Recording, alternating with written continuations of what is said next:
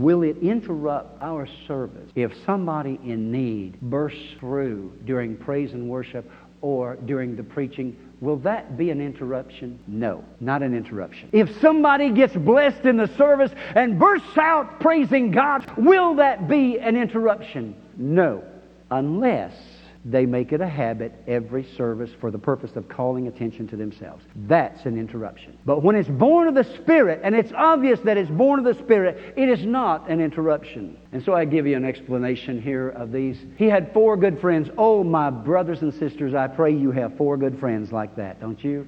That in your time of need, they will bear you to the throne of God and not forget you.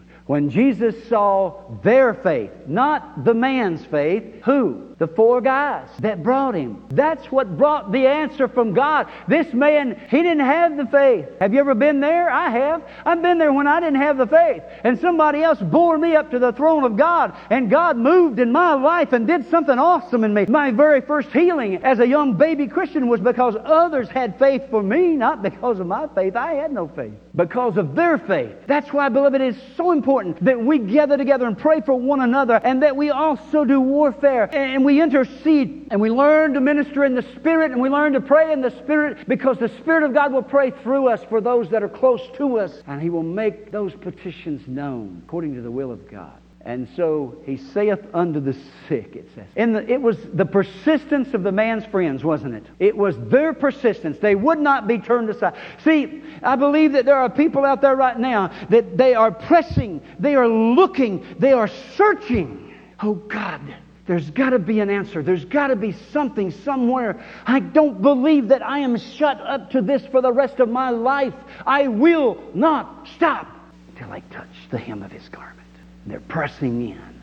And this man's friends were those kind of people. And when Jesus saw their faith, their confidence in God through him, he said to the paralyzed man, Son, your sins are forgiven and put away. In the Old Testament, they're covered. Jesus said they're put away. That is, the penalty is remitted, the sense of guilt removed, and you are made upright and in right standing with God. You are not only forgiven, your sins are removed, and you are declared righteous. That's what he meant by that statement. All of that is wrapped up in that statement, Thy sins are forgiven thee. This is Jesus. Son, thy sins are forgiven thee. Jesus felt that this man had an inner need that took precedence over his physical need. Jesus, can't you see that we brought him to you because he's paralyzed? What is thy sins be forgiven thee? What is this? He needs healing. Jesus sees heart first. And he ministers not only to physical needs, but to spiritual needs. And in this case, I believe he's wanting to teach scribes and the Pharisees something. And I believe that's why he prefaced the healing with the forgiveness. And so then, he said to him, in the Old Testament, we read this in Isaiah 43 and 25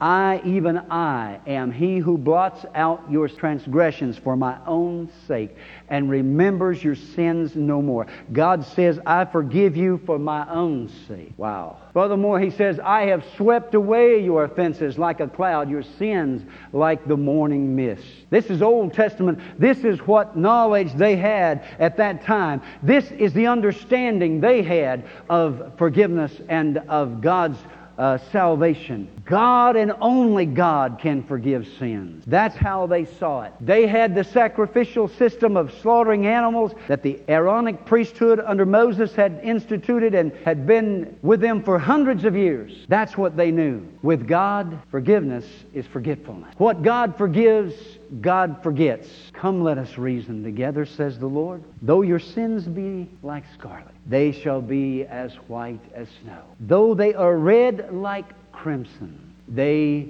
shall be like wool. Clean. That's what God does. He cleans us up. He takes away guilt. He takes away the contaminants of sin. And He makes us pure and holy.